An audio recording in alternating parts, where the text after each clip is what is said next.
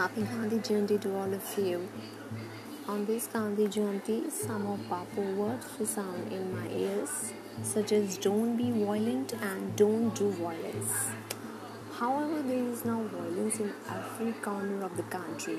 At times, it appears that we all are moving rapidly down a path of violence.